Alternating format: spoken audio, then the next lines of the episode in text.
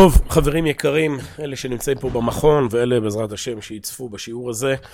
השיעור הזה, אנחנו שיעור מיוחד, ערב ראש חודש ניסן. אה, אנחנו נמצאים במצב, אה, כולנו יודעים, עם ישראל נמצא במצב סוער. כל שנה יש מצב סוער. השנה מצב אולי יותר סוער מהרגיל. אה, השיעור הזה זה לא שיעור עכשיו שהולך לתת פתרונות למצב, ולא שיעורים עכשיו שיסבירו נגד הרפורמה, בעד הרפורמה. וכל מיני הידברות ודברים מהסוג הזה, מהסיבה הפשוטה שהציבור שעכשיו, הקבוצה שעכשיו אה, משתוללת ברחובות, היא לא בדיוק אה, מעוניינת לשמוע, וגם לא נראה לי שהם אה, רואים ערוץ מהיר. השיעור הזה נועד לאנשים שנמצאים בציבור שלנו, שמרגישים סוג של חרדה מול המצב. אה, תחושה שיש פה איזה שקר ואפילו סוג של רשע שעכשיו משתולל ברחובות, אה, שמנסים לכפות פה על, אה, על העם משהו שהיה נראה לנו שלכאורה הבחירות כבר הוכרעו, והנה, יש, צריך ללכת לכיוון מסוים, וקבוצה מסוימת עושה דברים שכולם אומרים חוצים קווים אדומים, זה כבר, קיצור, עושים מה שהם רוצים. ואנשים מפחדים. והשיעור הזה, הוא נועד לתת, אני מקווה, קראתי לזה, אה, החודש הזה לכם, זה מבט מחודש ואופטימי על המצב.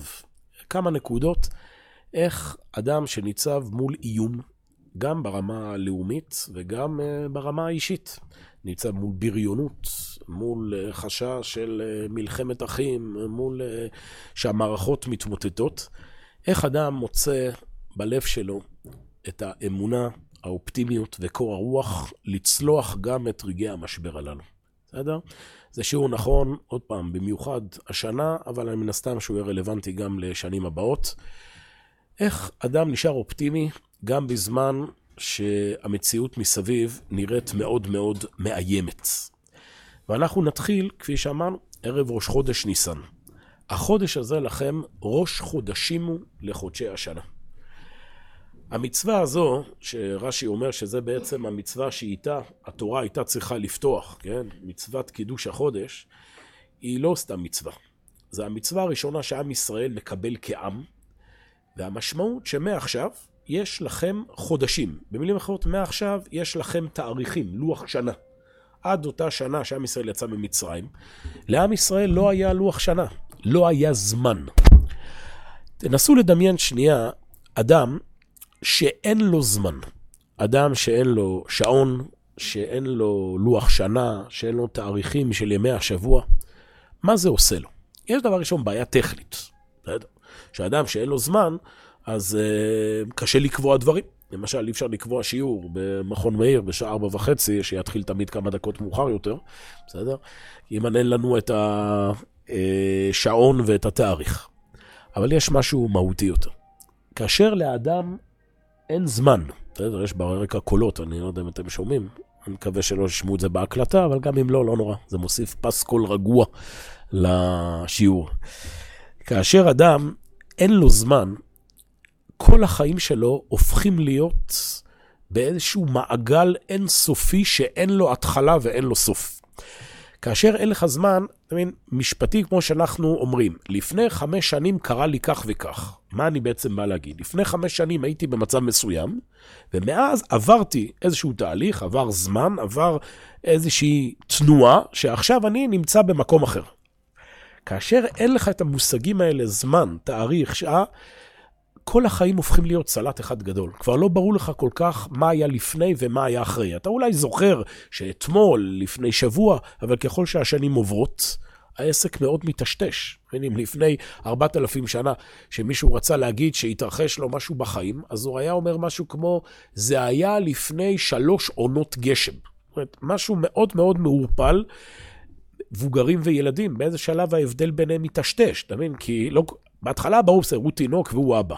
אבל אחרי 30 שנה, שהם כבר די גדולים ברמה הפיזית, די דומים, אז כבר לא כך ברור מי האבא ומי הילד. זאת אומרת, כל הסמכויות, כל ההיררכיה, כל המבנה של החברה הוא הופך להיות, ככה חז"ל מכנים את זה, בצורת עיגול.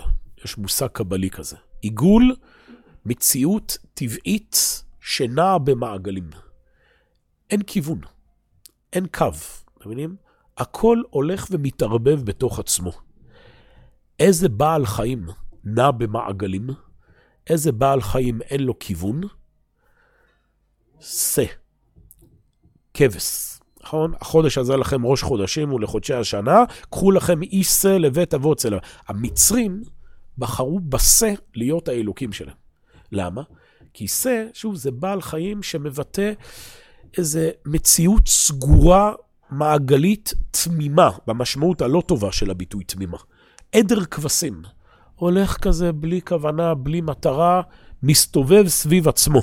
כן, היום אנחנו לא כל כך מכירים מה זה עגל, אבל בזמנם עגל זה היה כמו שהיום אה, כלבלב, פאפי. כאילו, משהו כזה קטן וחמוד, שבן אדם אה, מקבל כזו אשליה שהכל פה, לא, לא צריך ללכת לשום מקום. כן, אחרי זה זה גם עגל הזהב, זה הגיע בכיוון הזה. התפיסה המצרית, אתם מבינים, עבודת האלילים המצרית, מה זה להיות עבד במצרים? לא רק במשמעות הטכנית שמשעבדים אותך בעבודה קשה. אתה נמצא בלי תנועה, בלי כיוון, בלי תקווה. אתה נמצא בעולם מעגלי שחוזר סביב עצמו. אין הבדל בין אתמול להיום. אנחנו עבדים, אנחנו ממשיכים כל הזמן את אותו מהלך. יציאת מצרים, אתם מבינים? זה לצאת מהמעגליות, לשחוט את הכבש. החודש הזה לכם ראש חודשים הוא, יש חידוש, זה חודש. יש נקודת התחלה, יש ראשית, שמשם יש אחרית. יוצאים מתוך המעגליות, יוצאים מתוך המסגרת הזו שלא מובילה לשום מקום. יוצאים מהמיצרים. מיצרים זה מלשון uh, מגבלות. להיות בן חורין זה אדם שיש לו מטרה בחיים. בלשון מקובלים זה נקרא סוד העיגולים והיושר. יש מצב של עיגול ויש מצב של יושר. ישראל ישר אל. יש כיוון, יש ישרות. הסמל המצרי, במיתולוגיה המצרי, של האל רע, אחד מהאלים המרכזיים של המצרים, זה היה מעגל. כמו שמש. הסמל היהודי, שהתקבל אמנם רק לפני כמה מאות שנים, אבל תפס בעם ישראל, זה, מה זה לא עיגול, אלא מגן דוד. מגן דוד זה משולש, משולש זה ראש חץ, אתם מבינים? משולש שפורץ מלמטה כלפי מעלה, ונענה באיזה משולש שיורד מלמעלה כלפי מטה. אומרים חז"ל, אמר הקדוש ברוך הוא, פיתחו לי פתח כפתחו של מחט, ואני אפתח לכם פתח כפתחו של אולם. אולם זה חלל גדול. אתם פורצים, אתם הולכים, אתם מתקדמים. אתם לא נעים במעגליות וכבשיות. זה גם הרעיון שעומד מאחורי חמץ ומצה. חמץ ומצה זה בצק. בצק זה לחם, ממה ש... אדם ניזון. אבל יש שני סוגי בצק. יש בצק שאתה משאיר אותו בתנור בלי זמן. שוב, אתה בעמדה כזו של לא יודע מה לפני, מה אחרי, ניתן לדברים להתגלגל מעצמם, ואז הבצק הוא לאט לאט תופס נפח יותר ממה שצריך. קוראים לזה החמצה. אתה מחמיץ את החיים שלך. יאללה, אתה צריך עכשיו לקום, לזוז, לשנות דברים בעולם. לא, אני מחמיץ. מחמיץ את ההזדמנויות בחיים. הכל כזה מתנהל בצורה של פחמימות שתופסות נפח יותר ממה שצריך. מצה זה מלשון המילה מיצוי. יש זמן מסוים, אתם מבינים כמה זמן לוקח למצה להגיע למיצוי שלה? 18 דקות, חי, גימטריה חי. יש זמן מסוים שהחיים הם ממוצים ומדויקים. צריך פה עכשיו להוציא אותם, להתחיל לעבוד. כל התהליך של יציאת מצרים, כל התהליך של חודש ניסן, פסח מלשון פסיכה, דילוג. כי בחיפזון יצאת ממצרים. כל המהלך הזה של חג הפסח, של, זה התחדשות, זה כיוון, זה, זה להתנער מההחמצות, מהמעגליות, מהכאן ועכשיו, ולראות את המהלך הגודל. לראות איך בכל דור ודור חייב אדם לראות את עצמו כאילו הוא יצא ממצרים. בכל דור ודור, איך אתה יוצא מהמיצרים. איך אתה מתנער מהמציאות של ההווה ומתחבר אל העתיד. אהיה אשר אהיה. וכאן אנחנו מגיעים לנקודה שעומדת מולנו. כאשר אדם מתמודד מול קושי, מול מציאות של... שמעגליות שחונקת עליו, ש, שה, שה, שהכל המציאות נראית פה הולכת לכיוונים לא ברורים, ויש פה את החשש ואת החרדה, מה יהיה, חוסר ודאות. בכל התחומים אמרנו, זה לא רק בתחומים הלאומיים, ש... בתחום האישי, בן אדם עכשיו ניצב מול איזה מיצרים, מול איזה שעבוד שלא נראה לו איך הוא יוצא מזה. הדרך לצאת מהמיצרים, הדרך להיות אופטימי, הדרך להתמודד, אם תרצו, הדרך להאמין. זה הרעיון של האמונה, של יציאת מצרים. זה להתחיל, אני קורא לזה, לחשוב לא בעיגולים, אלא בקווים.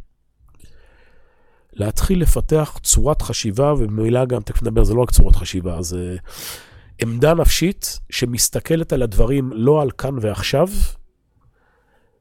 אלא על הפרספקטיבה, על המבט הרחב. אם תרצו, לא תקשורת, אלא תורה. נדבר על זה. תקשורת זה הכאן ועכשיו. זה ה... הכל הולך ומתמוטט. הכל הולך ונע ללא כיוונים. אין התחדשות, אין. תורה, אין לך בן חורין אלא מי שעוסק בתורה. היכולת של אדם לא להיות משועבד להווה, למצוקות של מה שקורה עכשיו, ולהסתכל על הדברים במבט נצחי. ואחרי ההקדמה הזו, אנחנו יורדים אל המציאות שאנחנו ניצבים מולה עכשיו. שוב, אני מדבר לגבי האתגר שעם ישראל ניצב מולו כעת. זה נכון בכל שנה ובכל דור. אדם צריך לפתח לעצמו כמה הנחות מוצא. אני תמצאתי אותם לעשר הנחות מוצא. הנחת מוצא ראשונה. יש אלוהים. כמה פעמים אני אומר לכם את זה בשיעורים. המילה אלוהים, המילה, כן, אלוקים, אני פשוט אומר את זה כדי שנבין. המילה אלוהים זה ריבוי של המילה אל. אל, אל, אל, אל. אל בעברית זה כוח, אבל במשמעות הפשוטה אל זה כיוון. אני הולך אל כיוון מסוים. יש כיוון מסוים שהמציאות הולכת אליו. אתם יודעים, זה הבסיס של האמונה שיש אלוקים. שאנחנו מרגישים שוב שהמציאות היא מעגלית והיא לא מתקדמת לשום כיוון והכל הפקר והכל מתמוטט, אדם צריך לחזור אל הראשונות. יש כיוון. העולם הזה לא הפקר. יש ראשית לעולם, ולכן יש גם אחרית. יש גם נקודת סיום.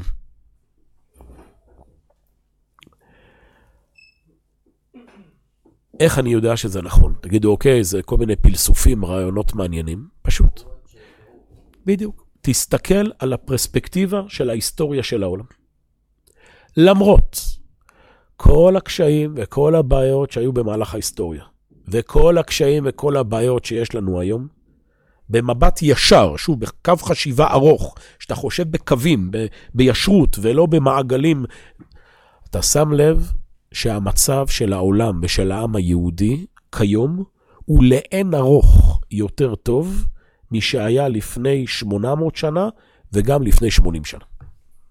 עכשיו, כאן זה הרגע שקופצים אנשי העיגולים ואומרים, לא, אבל יש עכשיו את הבעיה הזו, ויש את הבעיה הזו, ויש מקום כזה.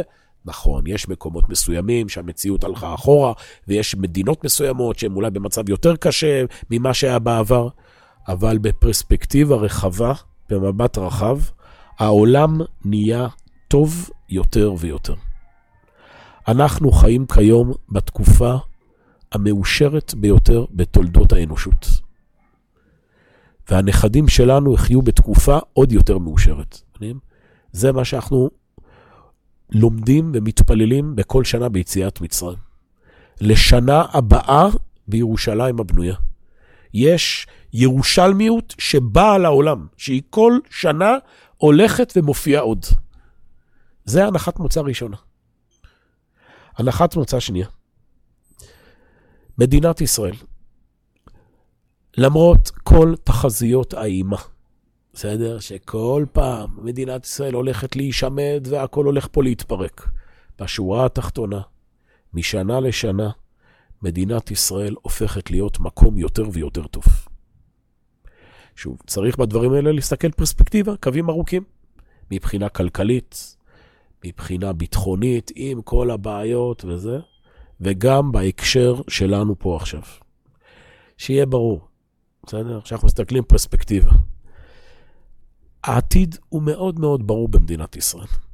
בשנת 2050, מחילה שאני משתמש בתאריך לועזי, רק כדי, מה שנקרא, לסבר את האוזן, בשנת 2050 מדינת ישראל היא מדינה מסורתית דתית. שום דבר לא יעצור את התהליך הזה. דמוגרפיה, פשוט. זה, זה משהו שאיך אומרים, לא... עכשיו שיהיה ברור, גם אם עכשיו איכשהו מקום יעצרו את ה... לא יודע, הרפורמה הזאת, גם אם עכשיו, לא יודע, תיפול אה, הממשלת ימין, תקום ממשלה אחרת וזה, אז זה יהיה עוד עשר שנים. בסדר? זה לא... בבחירות הבאות, המחנה האמוני יהיה 70 מנדטים. בבחירות עוד עשר שנים הוא יהיה 90 מנדטים. זה, זה, לשם זה הולך, אתם מבינים? זה בלתי נמנע, זה אגב הסיבה שיש כאלה שמשתוללים עכשיו, כי, כי הם מבינים שלשם זה הולך.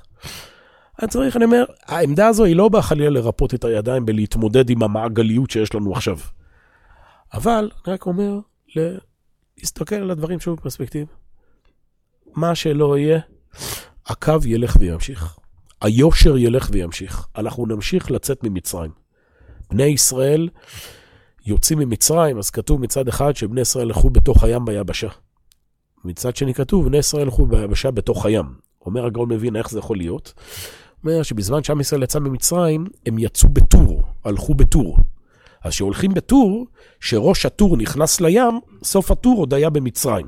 כשהטור התקדם, וכבר חלקו היה בארץ ישראל, אז סוף הטור היה בים. במילים אחרות, אומר הגר"א, כשעם ישראל יוצא ממצרים, שהמציאות הולכת ומתקדמת, זה לא מגיע בבת אחת לכולם. יש תהליכים. מבינים, יש אנשים שנמצאים בראש הטור, אנשים שחיים איתנו, אבל הם נמצאים עמוק עמוק כבר בגאולה השלמה עוד 400 שנה, הם כבר חיים שם, כל מיני תלמידי חכמים שהם עם הקו שלהם כבר הגיעו עמוק לשם. ויש כאלה שנמצאים בסוף הטור. יש כאלה שחיים איתנו והם עדיין מנסים לחשוב שהם ישיבו את עם ישראל למצרים. בני ישראל יוצאים ממצרים, יודע? ולשם זה הולך. זה הנקודה השנייה. נקודה שלישית שצריך להבין, המדינה שאנחנו מדברים עליה, שבעזרת השם תהיה מדינה מסורתית, דתית, יהודית, היא שונה לחלוטין ממה שאנשים מסוימים מדמיינים. אנשים ששבויים במעגליות של הסדרות טלוויזיה שלהם, חושבים שהולך להיות פה סיפורה של שפחה, כל מיני איזה מודלים נוצריים, פרוטסטנטים, פוריטנים, שמשליכים את זה בלי להבין בכלל. מדינה יהודית, מסורתית, זה מדינה מודרנית, מלאת פריחה וטכנולוגיה, שאין שם שום כפייה, כל הרעיון של היהדות זה, זה שכל אחד מתקדם בקצב שלו ובצורה שלו. בסדר? יש מיצוי אישי לכל אחד ולכל אחת. ועם זה, מדינה, חברה שמחוברת למסורת, לערכים, למשהו נצחי, ולא עכשיו לאיזה קש שעף ברוח מכל איזה אופנה מצויה. לשם אנחנו שואפים. ולשם בעזרת השם אנחנו נגיע, בתהליך זה או אחר. איך זה יקרה? סעיף ד' של קו חשיבה ארוך.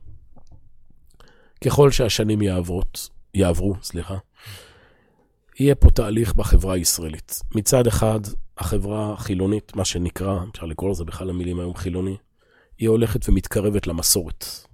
בסדר. זה, זה תהליך, שוב, שהוא רואים אותו מול העיניים, הוא בלתי נמנע. כבר היום 60% מילדי ישראל לומדים בבתי, בחינוך מסורתי דתי על הרצף בצורותיו השונות. בסדר, שם זה הולך. מצד שני, העולם, מה שאנחנו מכנים העולם החרדי, העולם, הוא ילך וישתלב יותר ויותר במודרנה. ברור, צריך לנהל פה מדינה, נכון? צריך שבאמת יהיו טייסים, אנשי הייטק והכול מתוך יראת שמיים, ברור, זה תהליך. זה ייקח כמה, לא יודע, שנים, עשרות שנים, אבל זה שם ילך. תגידו, הנה, כבר קרה וזה עדיין לא נוצר השינוי. עוד פעם, א', השינוי כבר נעשה, המצב היום שוב הוא בהרבה, בהרבה יותר טוב ממה שהיה לפני 30-40 שנה. וב', יש איזה מושג שנקרא מסה קריטית. זאת אומרת שהיחס הוא לצורך העניין 20-80, כן, 20 אחוז שמתנגדים ו-80 אחוז, אז עדיין ה-20 אחוז שנמצאים במוקדי כוח יכולים לעצור את התהליך. שהיחס יהיה 90-10. שהיחס יהיה 95-10. שם זה יוביל. זה דברים ש... אין חולק עליהם מבחינת הניתוח הרחב. פשוט אנשים מתעלמים כל הזמן מהחשיבה הזו ומסתכלים על מה שקורה עכשיו וזה.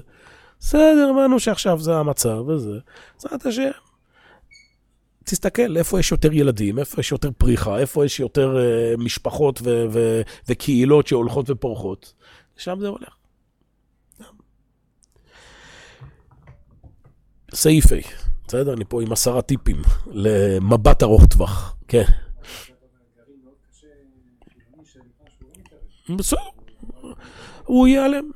דמוגרפית, העסק מאוד פשוט. הצעירים הם לא שם, בסדר? הצעירים הוא לא שם. כמובן, כל פעם יש גם את הבעיות וזה, אבל בסדר, היו הרבה תקופות בעולם שהיו שם איזה גרעין קשה, כל תופעה תרבותית היא באיזה שלב נעלמת, ויש איזה גרעין קשה שאוחז בקרנות המזבח עד שהוא נעלם. הדוגמה הקלאסית הכי קרובה זה מה שנקרא הקומוניזם והסוציאליזם. לא לפני הרבה זמן. אני עוד בתור ילד, אני לא כזה מבוגר, אני בן 47, אני זוכר עוד בתור ילד מצעדי אחד במאי, אתה מכיר את הדבר הזה? היה בערים בישראל מצעד אחד במאי, זה הלכו עם דגל אדום, כמו שהיום, עם דגל הגאווה, בטוחים שהם שולטים בעולם וזה וזה. איך זה נעלם? זה לא שהיה איזה רגע אחד שהופ נעלמה. זו הייתה שיטה שעם הזמן הפכה להיות לא רלוונטית, והיה עדיין את הגרעין הקשה, שאגב, חלקו עדיין גם עכשיו מפגין, רק בגלגול אחר, שנשאר וזה וזה וזה. בסדר. הקדוש ברוך הוא מוביל את עולמו. אנחנו יוצאים ממצרים, אנחנו עם קו ישר, החודש הזה לכם, ראש חודשים, ומתחדשים ונעלמים. ככה, ככה דברים משתנים במציאות. אתם מבינים, אני בכוונה אומר, איך פותרים את המשבר הנוכחי, ועכשיו האם כן צריך לעשות פשרה? אני לא יודע, יכול להיות שעוד פעם, במציאות הנוכחית, אנחנו פה, עדיין ההתנגשות היא רחבה מדי, ו... וצריך פה עכשיו לאחד את הדברים, כי מדינת ישראל צריכה להתקיים. אבל אני אומר, בטווח ארוך, בטווח ארוך, לשם זה הולך. אבל בשביל לפתח מבט כזה, אני נותן לכם פה עכשיו סעיף A. איך אתה חי גם את המבט הזה? אני בכוונה יורד פה בשיעור הזה, אתם מבינים, לרמות רזולוציה של uh, עצות פרקטיות. תמעיטו במינון צריכת התקשורת שלכם. העסק הוא מאוד פשוט, תמיד. כשאתה מציף את עצמך בתקשורת, התקשורת במהותה תפקידה להגיד את מה שקורה כאן ועכשיו. זה הרעיון של תקשורת, זה חדשות. תקשורת זה לא הזמן לראות תהליכים ארוכים וכולי, זה לא. תקשורת צריך להיות משהו פרובוקטיבי, נוצץ, בוטה, כאן ועכשיו. ולכן באופן טבעי התקשורת מבליטה תמיד את הרע. שוב, זה בלתי נמנע. דוגמה שכבר הבאתי לכם כמה פעמים בשיעורים. אין מהדורת חדשות שפותחת ב"היום שלושה מיליון רכבים הגיעו בשלום ליעדם, ותשתיות התחבורה של מדינת ישראל נמצאות בהתפתחות מתמדת, שעוד עשר שנים אה, ייפתרו הבעיות בגוש דן. זה, המשפט הזה לא עובר בחדשות. חדשות פותחות, הייתה עכשיו תאונה קשה בכביש 6. עכשיו תגיד, אה, אוקיי, אני צריך לראות, אני צריך לדעת מה קורה. תראה, תשמע, פעם ביום. בזה שאתה מציף את עצמך כל הזמן, אתם מבינים? בזה, אתה באופן טבעי כל הזמן נע במעגלים, אתה כל הזמן מפתח פסימיות. ברגע שאתה לוקח דברים במינון יותר נמוך, זה מאפשר לך להסתכל בטווח יותר רחב. אעשה לכם פה עוד דבר, שזה כבר עוד דקות. בדרך כלל, התקשורת, תמיד התקשורת שמאלנית. למה תקשורת שמאלנית? זה לא רק uh, משהו סוציולוגי, זה משהו פסיכולוגי. השמאלנות, מה שנקרא, זה תפיסת עולם ליברלית, ליברל דה ליברטי, חופש. כאילו, תפיסת עולם שאומרת, עוד פעם, לא מעניין אותי מה קורה לטווח ארוך, מה שמעניין אותי זה עכשיו החופש שלי, כן, הפורקן של ה... אז באופן טבעי נמשכים לזה גם אנשים שהם בסגנון הזה, אתם מבינים? אז באופן טבעי, החדשות הן נוטות תמיד ל... ל... לצדדים האלה.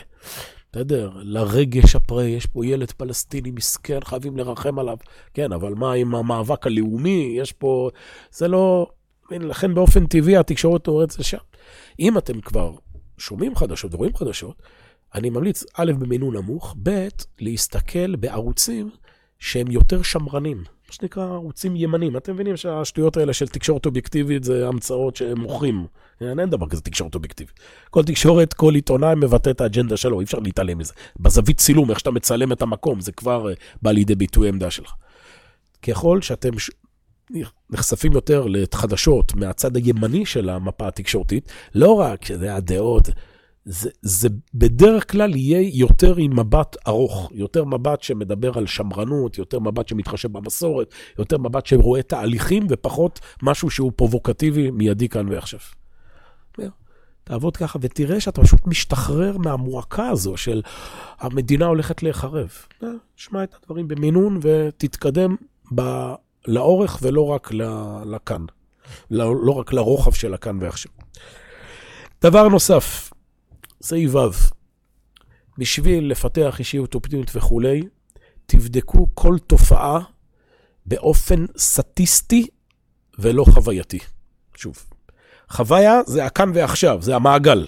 סטטיסטיקה זה היכולת לראות את הטווח. זה לא רק בתחומים הלאומיים, גם ברמה האישית. היה לי לא מזמן, אני זוכר איזה התייעץ איתי איזה מנהל בית ספר שסיפר שיש לו בעיה, שההורים אה, יוצאים נגדו על איזה משהו שעשה בבית ספר, ואז הוא השתמש בביטוי ואומר, תקשיב, הוואטסאפ שלי מפוצץ מהודעות של הורים שמשמיצים אותי וזה וזה.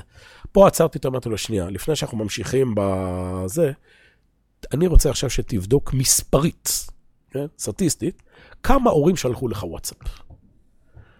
ואז הסתבר שמתוך בית ספר של 700 הורים, שלושה שלחו וואטסאפ.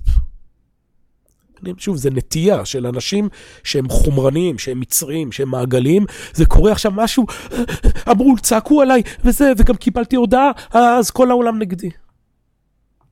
תבדוק את הדברים. אני כל פעם שאני שומע משהו בחדשות או תופעה, אני מנסה ללכת לבדוק את זה סטטיסטית. למשל, עכשיו כותבים לך מישהו בקבוצת וואטסאפ של המשפחה, הכלכלה מתמוטטת. בואו נבדוק אם הכלכלה מתמוטטת. בואו. יש מקומות, יש אתרים, יש זה, שאתה יכול לראות נתונים ברורים מה קורה בכלכלה של מדינת ישראל.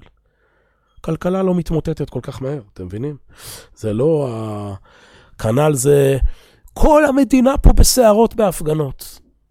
בואו בוא, בוא, בוא נבדוק. ש... עוד פעם, מה שיש בהפגנות ספציפית, זה עוד נושא. אבל שאתה רוצה כאילו מתוך זה להקיש על מה הלך הרוח הציבורי, מה המצב התרבותי במדינת ישראל. בואו נחשוב שנייה. כמה יש בהפגנות? 100 אלף? 200 אלף? נלך לפי כל התחזיות הפרועות, חצי מיליון, נגיד, זה לא, אבל לא משנה. במדינת ישראל יש 8 מיליון תושבים יהודים. איך אנחנו יודעים איפה נמצאת התרבות של אותם 8 מיליון? זה לא הפגנות ולא תקשורת ולא בטיח.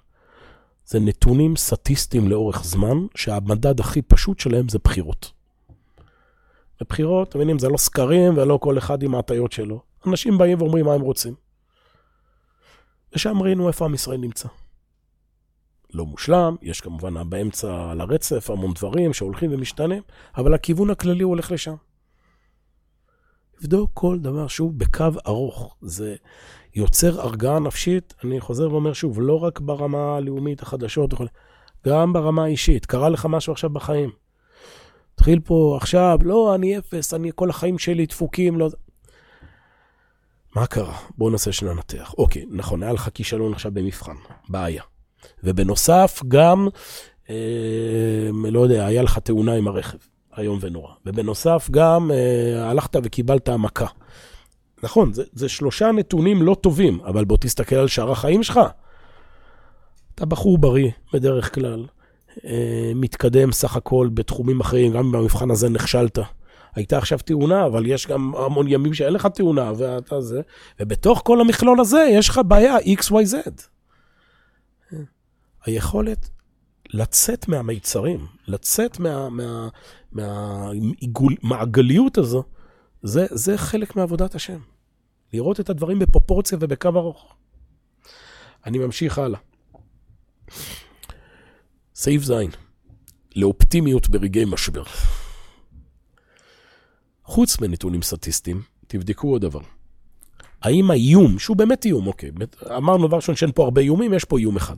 האם האיום שניצב מולכם זה באמת איום אמיתי, או שזה נמר של נייר? משהו שמפחיד בדמיון, אבל בפועל אין מאחוריו שום דבר. לדוגמה, תשימו לדבר מעניין. בהתחלה, כחלק פה מהסערות שעכשיו קרו, אמרו שמדינת ישראל הולכת להתמוטט כלכלית, נכון? כי כל ההייטק, כל זה, יוציאו את הכסף וזה. אם תשימו לב, תראו שכבר לא מדברים על זה בימים האחרונים. למה? כי הסתבר שזה אקדח בלי כדורים. לאן תוציאו את הכסף? כאילו, אתם לא משאירים פה את הכסף במדינת ישראל כי אתם עושים לנו טובה. כסף פה כי זה מתאים לכם. לאן תוציאו את זה? לרוסיה? לאירופה עם כל המוסלמים שם? למי? מה? היה עכשיו הקריסה של השני בנקי השקעות בארצות הברית, זה סתם היה סימפטום חביב להראות את הדבר הזה. כנ"ל מי שמאיים שהוא יסרף פקודה, שיסרב מילואים. מה תסרף? אתה מבין, המטען חבלה שהתפוצץ, זה לא רק מאחורי הקו הירוק, זה התפוצץ לך גם בדיזנגוף תל אביב, אתה מבין? זה גם המשפחה שלך. שחיזבאללה יפלשו לה מהצפון, אתה חושב שאתה לא תשרת? כל העמדה הזו של אנשים שהם באים ואומרים, תקשיבו, אנחנו עושים לכם טובה.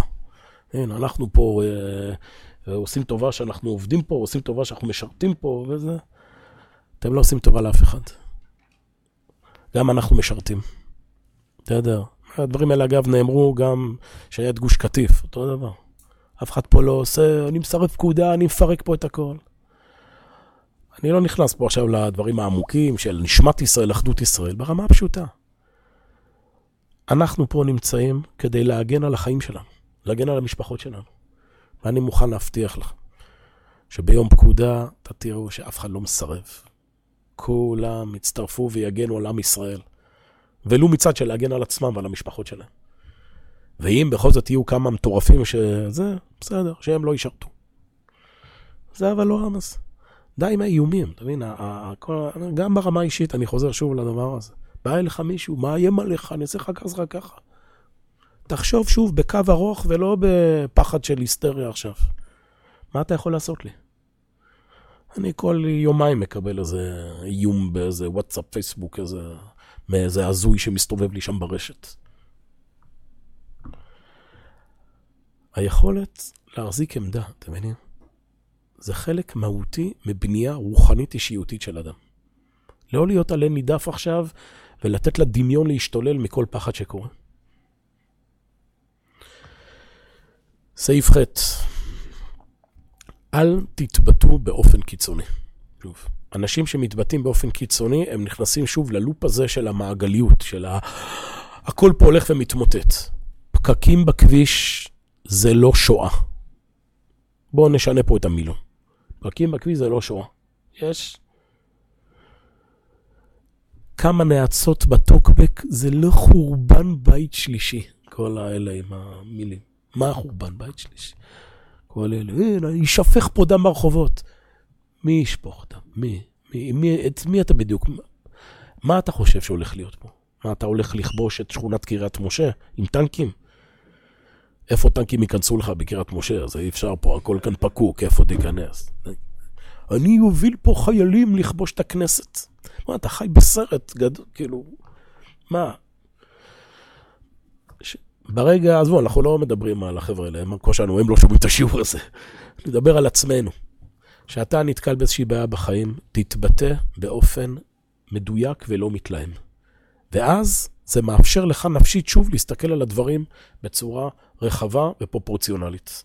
ולא להיכנס ללופ הזה שאתה כבר מפחיד את עצמך, נכנס להיסטריה ודמיון, ומתחיל כל מיני פתרונות קיצוניים וכולי. סעיף ט', שהוא נראה לא קשור, אבל הוא קשור ישירות. בשביל לפתח אישיות אופטימית, אישיות שחושבת בקווים ארוכים, זה לא מספיק רק להבין דברים, זה גם לחיות אותם. איך אתה חי קווים ארוכים ולא מעגלים?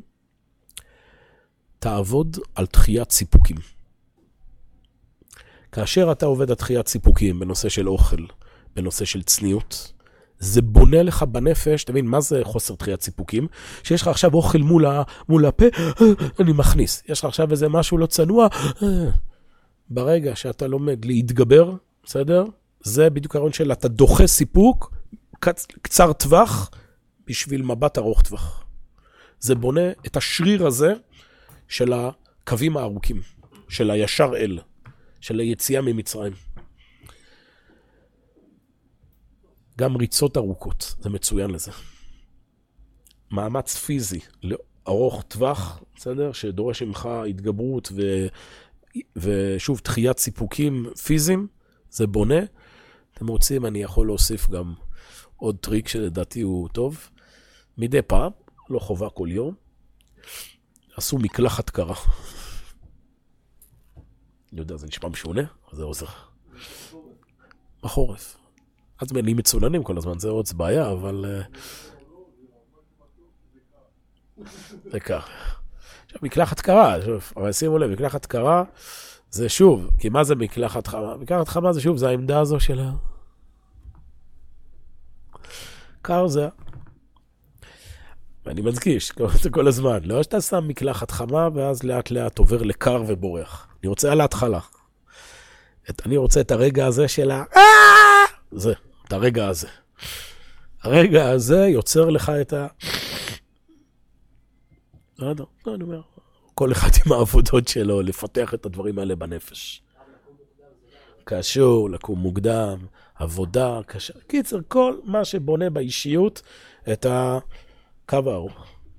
ואז, ואז גם כשאתה שומע עכשיו פה חדשות וזה, וגם הסיפוק החולני הזה, בוא נראה מהר מה קורה בחדשות וזה וזה. קח נשימה ארוכה, וגם קשור נשימות ארוכות, גם קשור לעניין הזה. אני אסתכל בזה עוד מעט. אני אראה את המכלול השלם הזה. מישהו צעק עליך, גם, חבר'ה. צעקו עליך, מה אתה פה עכשיו פה מתמוטט לי כמו לא יודע מה. אה, זה, זה כל הכוח של הבריונים, זה הקטע של ה... אני בא אליך ואתה וזה וזה.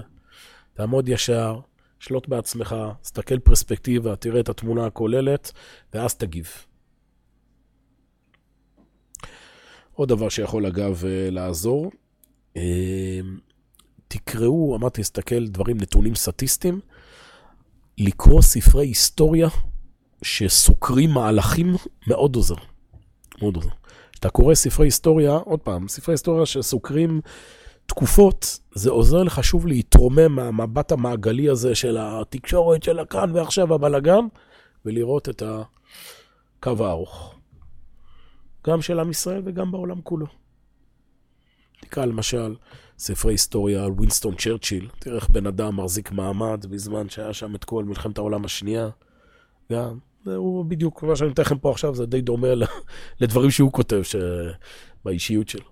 אדם מסתכל פרספקטיבה, רואה את הטווח, עומד, ומחזיק מעמד גם בשעות אפלות, גם ברגעים קשים.